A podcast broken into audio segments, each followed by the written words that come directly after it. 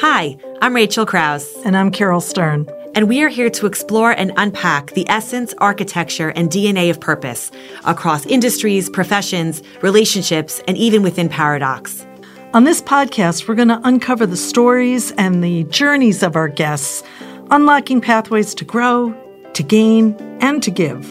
And for the next couple of episodes, we're going to be playing on purpose, exploring the intersection of purpose and sports.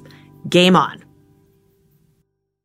Hi, everybody. It is great to be back to Listen on Purpose. As you know, we're doing this series, Play on Purpose, looking at the business case for purpose in all kinds of sports and sports related industries. And I am so excited to have Kevin Martinez, a dear friend and the person who's doing all things social responsibility for ESPN. And so, Kevin, let's start with just who you are, a little bit of your journey. How did you get to your role? And then we'll take it from there. Thank you. Well, first of all, I am in awe of being interviewed by Caryl. Caryl is literally who you aspire to be. so, Caryl, so thank sweet. you for your invite here. I mean, the work that you have done, the privilege that we have had and the blessing that we have to be able to do what we do. But you have set a standard that I think many follow. And I am grateful that you have mentored me in a number of different areas. So let me just start there first. Oh, thank you, thank but, you. But uh, I Not will tell true, you, but thank you. it is true, it's very true. Amen. So I'll start with uh, Kevin Martinez. So I think what I always like to tell who Kevin Martinez is is I am a amalgamation of many, many things. When I get this question, it also depends on who's making the question and for what purpose. But I'm going to be very broad, so just give me direction if I go too long or not deep enough. But I am a unique human being in the respect that I am multicultural. I have a partner of 33 years, Hudson. I have a family that grew up in the military. My mother was Irish and Scandinavian. My dad was Mexican and Native American Navajo. I grew up in Hawaii. So if you can't see, I'm wearing an Aloha shirt for Maui Strong today. I grew up with Pacific Asian Islanders as my best friends at Radford High School in Honolulu, Hawaii. I am a huge avid fan of sports, but I am also completely committed to making the world a better place. I have since I was a young kid. And I think actually sports brought me that. The first time I ever watched the Olympics in 1968, I remember in Mexico City, what was happening there. I was asking my parents, why are they standing there with their fist in the sky? And it really struck a chord with me. I have since that time in my whole life been trying to function as a good citizen of this earth and try to do things that are meaningful, not only to myself, my family, and my partner, but also to the world. I grew up in Hawaii. I went to the University of Washington, go Huskies. I was a University of Washington cheerleader. For many of you who don't know, this could be a further podcast. I helped create the wave in 1981 at the Stanford W game, homecoming.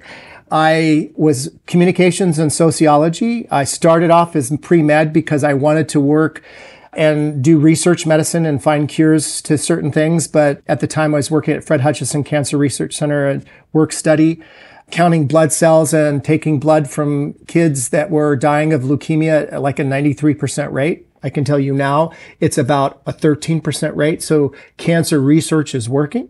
Start there. I went on to work at a number of different agencies, small agencies. I had a mountain of debt out of college. I put myself through college. I worked at McDonald's in high school. I didn't have a lot of money. My parents didn't have a lot of means. So I did a number of different things, but I totally learned work ethic that I thought I would be able to go rule the world with the jobs that I had. And took me a long time to figure out it takes time and maturity and good people around you and timing and all those good things. I left University of Washington, went on to work in waiting tables to pay off my bills. Then I went and got a job, was asked by a local county council person, would I be interested in working on a campaign? I did. Ended up working for a gentleman named Gary Locke, who went on to be the ambassador of China. Commerce Secretary, and he asked me to work on his programmings and community, of which I also said, could I work on sports and culture? And he allowed me to do that. So I helped blow up the Kingdome, if anybody remembers what that was.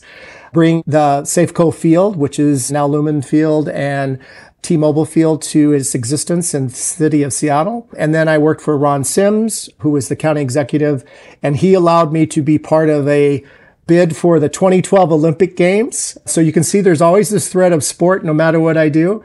Obviously, we did not apply for that bid. We knew we weren't going to get it, but it was a great uh, learning moment for me. And I happened to be working on a program to serve the World Trade Organization in Seattle with uh, Ron and the governor, and a company called Eddie Bauer called me and said, Hey, we really want you to come and do some public affairs for us. And that was 1995, I think, six. And the reason that's important is because I went to go take that job. And uh, what it really became was an amalgamation of what is now corporate responsibility. So they gave me sustainability. We were the largest cataloger in the United States. Spiegel owned us at the time. We also were doing huge work in sustainability and because of the platform that we were on and Eddie Bauer for hiking and taking care of the environment.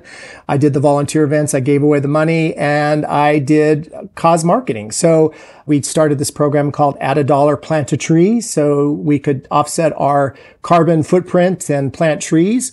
And that became like the first iteration. I also worked on labor practices and supply chain. And then with WTO, they came to Seattle. That was the first riot in Seattle many years ago. The anarchists, the people that were rioting, they didn't break our windows because we had done outreach with them proactively. From that, we were at a town hall and we were telling people what it takes to be a good citizen, and a woman walked up to me from Starbucks and said, you need to come work with us. Just so happens that I knew her, Lauren Moore, who is now the president of the Johnson & Johnson Foundation. Went over to work at Starbucks, ran their community programs, one of my hubris moments is I'm always proud to say I helped bring Ethos Water to Starbucks, which was a cause marketing program to help pay for the foundation, to help drill water wells in Africa and coffee growing regions, but also fund the foundation and also, quite frankly, make resourcing and money for the company. From there, I got a call by Home Depot to run their foundation we created a whole program around disaster relief and was noted as one of the most important companies after Katrina to help save people's lives. So I felt a great calling there. And then I got a call by KPMG to go make my millions of dollars in New York City, Caryl. And I did it in 2008. And just as KPMG was losing Lehman Brothers, so I was there for about 13 months. They took really good care of me.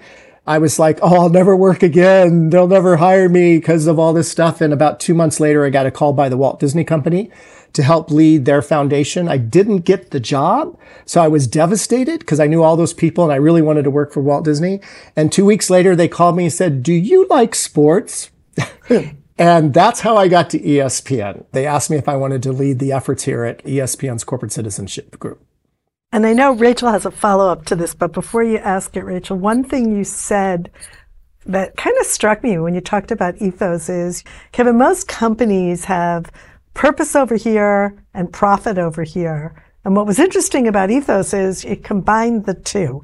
And that's really the LionTree philosophy. We do not believe that purpose and profit have to be mutually exclusive. We believe one plus one equals three when you bring them together.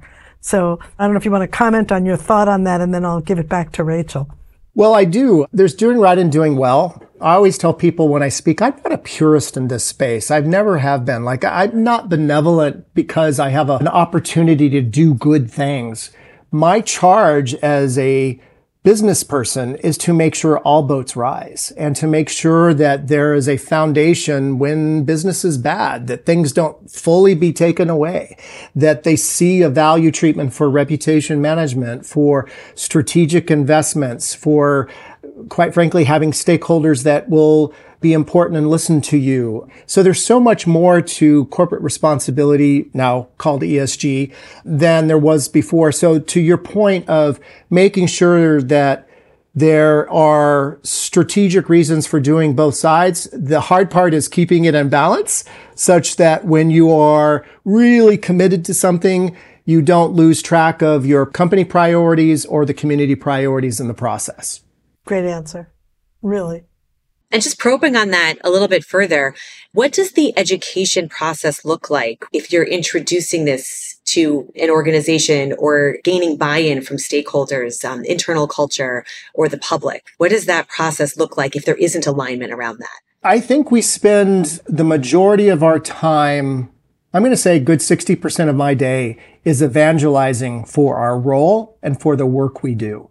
Even if you have a chairman or a president that is all in line, right, believes, there's still this daily argument of why. Why should we do that? Why this more than that? Why should we put energy into this when we really need to make sure that we have more basketball games in our college football portfolio? There's a good reason. So why I've become more of a pragmatist in this space is learning to speak the language and translate the language of your executive. There is no question in my mind ever in my 30 years now that CSR, ESG is a trickle down economy in corporations. It really is defined by the leadership. It is supported by that. If you have a leader that believes wholeheartedly with that comes a great sense of gravity that allows other people to gather in and around you. But it doesn't take away, Rachel, to your question, what you have to do every day to still be relevant in the space. And the reason I know this is because I still argue the same things every year.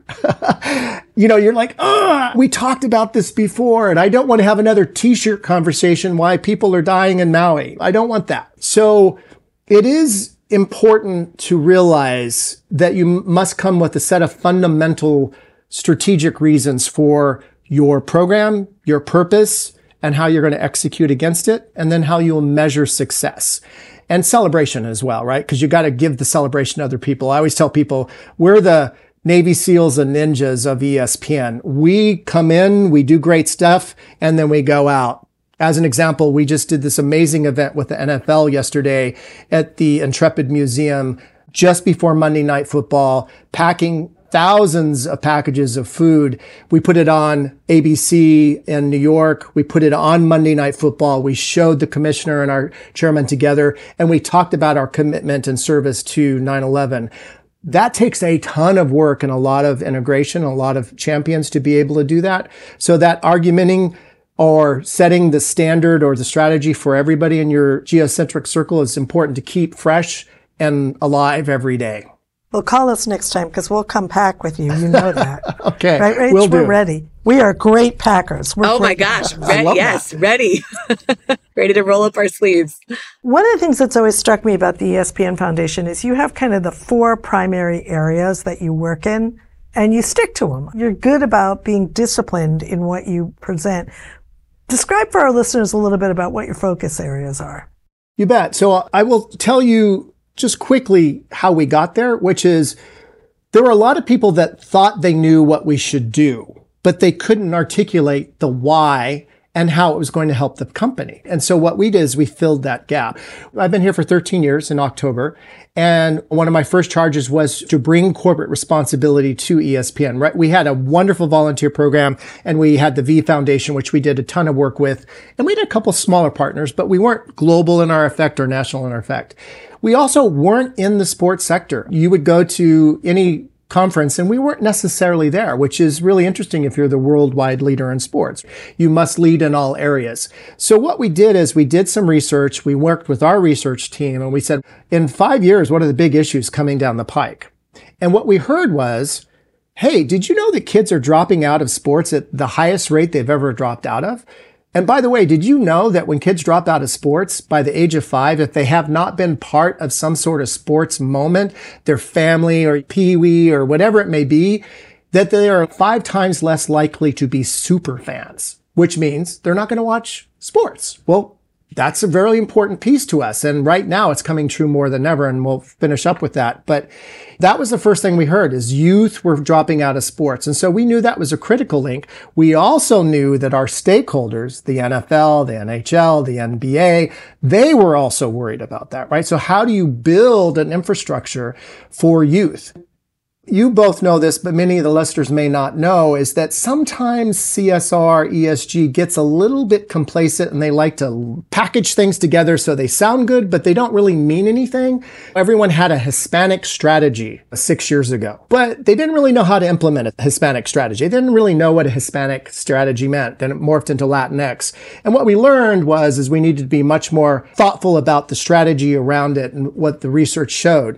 But for me, what we said was youth was the new Hispanic and that got people's attention, which is like, oh, so you're saying that this audience is going to basically dictate the future of our company if we don't do something and become aligned with them. So that's the first thing. So once we figured out youth sports, youth were our asset, we looked at how do we mitigate that from a social issue, but also from a contextual storytelling issue? We're storytellers. We're journalists by trade. So making sure we could tell stories of what was happening. So access to sport for youth was our first strategy. How do we make sure every youth knows and parent knows that sport can be fun? And we say sport, we don't say unstructured play because we like rules. We like winners and losers. We like what that brings, what that connotes. The second thing was, is like, okay, so you may not be an elite athlete. You may not be in sports. I was a great track athlete, but I was a better gymnast and we didn't have a gymnastic team. So I didn't play sports in high school. I was in a club sport. So one of those things was also looking at what are the issues that are affecting sports. And we knew that there were social injustice issues. We knew that there were a conversation around women still not being treated fairly under Title IX. We knew that there was an underrepresented, underserved contingency in sports that still needed to be worked on because it was volatile, depending on where you were or who had funding. So youth and empowerment and leadership through sport became our second, which is you may not end up being an you know elite athlete, but you may be a journalist, you may be a stadium owner, you may be a mother that takes your daughter to soccer practice. There's going to be some connection there. What does sport bring you to enhance your leadership and who you are to reach your human potential? So those were the first two things that really hit it out of the park that made people understand why we were in the space. The other two are the V Foundation for Cancer Research, which is we helped found the V Foundation. It's now raised over $300 million for specifically cancer research. It's one of the best stories never told because we're a media company. Fox doesn't normally tell our story. We're careful about being too hubris and telling our own.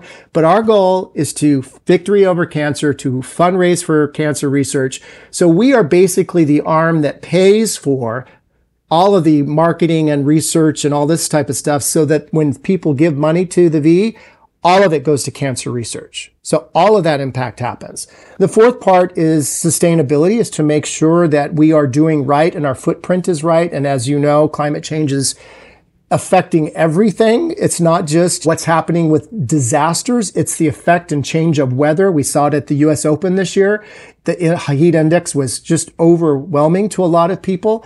We're going to have to think about that. Young people need to hydrate better. We need to think about that as a condition of climate change. It's not to say we're going to go in and do carbon credit trading, etc. But we need to understand that affects our community. It affects us. The fifth piece is basically making sure that we are a good corporate citizen where we work, live, and play. Where our employees are, what they believe in, we hear them, we understand what our communities want. The hard part on that is most people don't understand is that ESPN's brand is way bigger than who we are we have about 5,000 employees worldwide and we are known everywhere. We're one of the most known brands in the world. So people think we're this giant, huge piece of the Walt Disney Company. We're 5,000 employees of 190,000. So we're a very, very big piece of Disney, but we are a media organization that has that as we used to say, ink by the barrel, that people will know us, right? So those things were our strategy to help define how we would make a difference in both the sports sector and in corporate responsibility. Makes sense. And how do those areas, in addition to informing the outside world and in a way bringing forth that voice of establishing what you want to be and what you want to mean to the world in that respect, how have those decisions also informed the inside in terms of employee engagement in terms of sharing that manifesto internally within the various teams and extensions of the team, you have your internal teams? Rachel, it's an interesting question in respect to we are a media company. We're a technology company. It's the best way to describe it. We're storytellers and we put that story into some sort of digital format that people then consume. So for right now, as you all know, and I'm going to show where I still roll in CSR and business is that one of the greatest impacts to society and particularly the media industry is how people consume media. It's changing every day and overnight. And anybody that carries one of these is now a media mogul. They can be on someone else's to a million people's handheld in a second. So I think for us in corporate responsibility, what we said to inform our internal communications team, our content teams, our programming teams that sign the deal with the leagues is that we need to understand that things are changing so quickly and that society is becoming more educated about purpose. People know what the word purpose means now. They understand that there's a collective calling of both their inner self and externally of where they might be or should be. But I think great companies really nurture that and say, okay, our purpose at ESPN is to serve the sports fan anytime, anywhere. That's our mission statement. How we do that is very purposeful as how we direct ourselves to be that. But we also want it to be reversed and say, please tell us what you think is critical because you are the authority in women's gymnastics when there's sexual harassment. You are the authority when dealing with issues, you know, in uh, college football or we just got into the world of gaming and betting. So ESPN Bet has been announced. So making sure that fundamentally people know that we have purpose that they should have purpose, but we're always going to follow a rule of integrity, transparency, and make sure that we do right, do well. Our people can articulate that. And so having that narrative shared internally, Rachel, is really, really critical here. And that's what makes our culture so strong because people can actually tell us what the five priorities of the company are. They can tell us how we should approach it. They will tell you what the mission statement is. And I know it sounds campy. Trust me, I don't drink a lot of Kool-Aid, but this is one that really I have seen in ways that very few people can describe, believe in the purpose of this company. So Moving a little bit away from the generic, I know you were the brains or one of the brains behind the Choose Kindness campaign, which came from ESPN and is now, I think, housed at, at EIF. Yes. Tell us a little bit about the campaign. Where did it come from? What were you hoping for? Where is it now? Yeah, Caryl, there are two things in my life, maybe three, that I've done in this space that I know are going to actually save people's lives. We actually have been in this space for about a decade and nobody knew we were. So the space, it started as bullying prevention. And we were in this space because we had a product called the X Games. And we actually went to our athletes and said, so, hey, we want to do a cause around the X Games. And we thought it was going to be environmental. We were sure it was going to be environmental. And what came back was, is, hey, listen, we're not mainstream athletes. And you need to understand that entry into our sport is actually really difficult. We're skateboarders, we're skiers, we're parkour, we do all this stuff. We're not mainstream. So we got kind of bullied in high school about our stuff. And it came back over and over and over again. So we actually created a program called Shred Hate, Choose Kindness, which was to be on the hill skiing or shredding the board when you're skateboarding. And it was to say we were going to invest in making sure that leadership through sport, our second strategy was that there are leaders in particularly high school and middle school who are athletes that should bring people with them that should say you should always be picked or you should always play. And you shouldn't prohibit people from playing. Girls women people with intellectual disabilities you name it. So that program became this phenomenon that just kind of got bigger and bigger and bigger. But what we realized is we couldn't actually scale it because we were paying a lot of money to go into each school to create these programs. And we couldn't get to thousands of schools. We could only get to tens and hundreds of them. And so the Major League Baseball came on board and said, Hey, we love this program. Would you be willing to do it? So then MLB came on board, but we still couldn't scale it. So then this was about five years ago. Our president said, Hey, listen, I love this program. I'm all in, but I think because of social injustice, we need to say what else is there out there that is provocating this tension, in the softest words I can say, that exists in our communities, particularly in sports, in the locker room. Bullying has happened in the locker room. What can we do? So we spent literally 18 months doing research, working with a number of different organizations, including Harvard and others, to create the Choose Kindness Project. And the reason this is, I think, meaningful is that it's the first time that we have brought every single major nonprofit that has a anti-bullying initiative together to create the Choose Kindness Alliance. So NAACP, the ADL, kindness.org, there's 23 of them,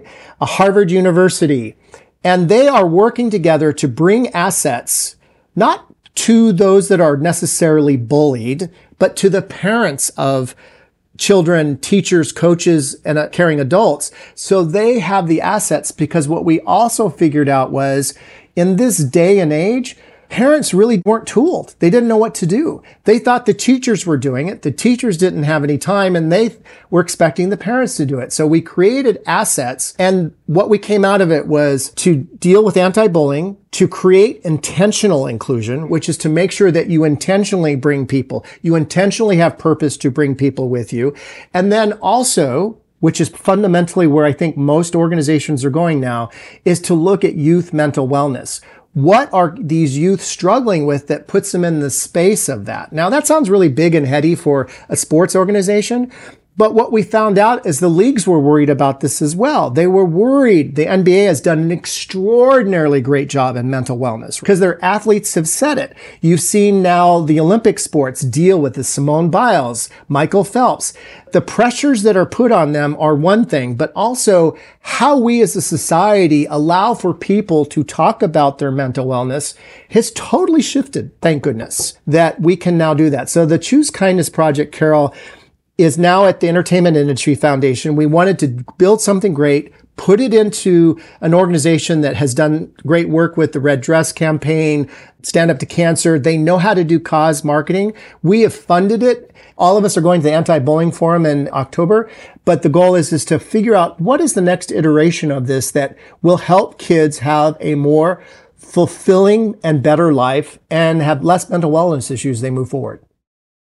It's interesting because you talked about intention and again, drawing back to LionTree, that is how we describe it. It's innovation with intention. The idea that you can build things in many ways, but if you build them with purpose and if that's part of your intention, again, one plus one will equal three. And that's part of why I've got very excited in the work we've had the privilege to do together. So one other thing I think that when I think about your career that I think you have particularly should be proud of is the move to acknowledge the athletes who are making a difference and the athletic organizations, how they have found their way into the ESPYs. Well, I am so glad you mentioned that. You've done your homework. it's really interesting because this company has been working on the ESPYs for almost 30 years and it's a phenomenal event. It's a celebration of sports. I wouldn't call it the Oscars of sports because it's not that, but it is the celebration of sports. About seven years ago now, my team and I sat down and we talked about, but wait a minute. Okay. What we see at the ESPYs is also not as inclusive as we'd like to see at the ESPYs. We're the devil's advocate. We can ask these questions. We didn't have an award named after a woman. And I'm like, why don't we have an award named after a woman? That seems like a pretty simple approach considering how many amazing women there are out there that have changed the world. That started the conversation. We went to Billie Jean King and we said, Hey, we would like to do something, but we're going to twist this around. It's not just having another narrative award like the Arthur Ashe Award on courage. It's about also developing a course of action that will engage particularly younger people to participate, younger people, expand the audience to also be the next Billie Jean King. We know that's part of your leadership initiative. How can we make that happen? But how can we also make it broad? How can we just blow it up and put it out there? So we created the Billie Jean King Youth Leadership Award. In addition, I had been working with the Ali Center and Lonnie Ali has been so gracious to us in so many ways because we wanted to know some fundamentals about real change and social justice and the work that was done. We went to Lonnie and said, we'd like for you to consider to have the Muhammad Ali Sports Humanitarian Award.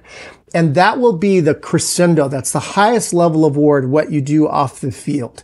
And we will build it around that and we will make sure that there's impact data. We'll also invest around where those people are. And the reason that's all important is because while the ESPYs were moving forward and celebrating the sports, we were doing use the power sports for social good. And we were also trying to do impact. We were trying to put those together. So about three years ago, our chairman said, you know what I think we should do? We should put them together. And we're like, oh, well, that's a great idea. And if you can't see my face, I have a smile ear to ear because that was always our intention is like, how could we make the ESPYs a little bit more about the true impact of what these amazing athletes and leagues and corporations do through sport, intentionally through sport. I'm proud to say that we're now on going our fourth year. I'm actually now a producer on the ESPYs because of our work with the Sports Humanitarian Awards.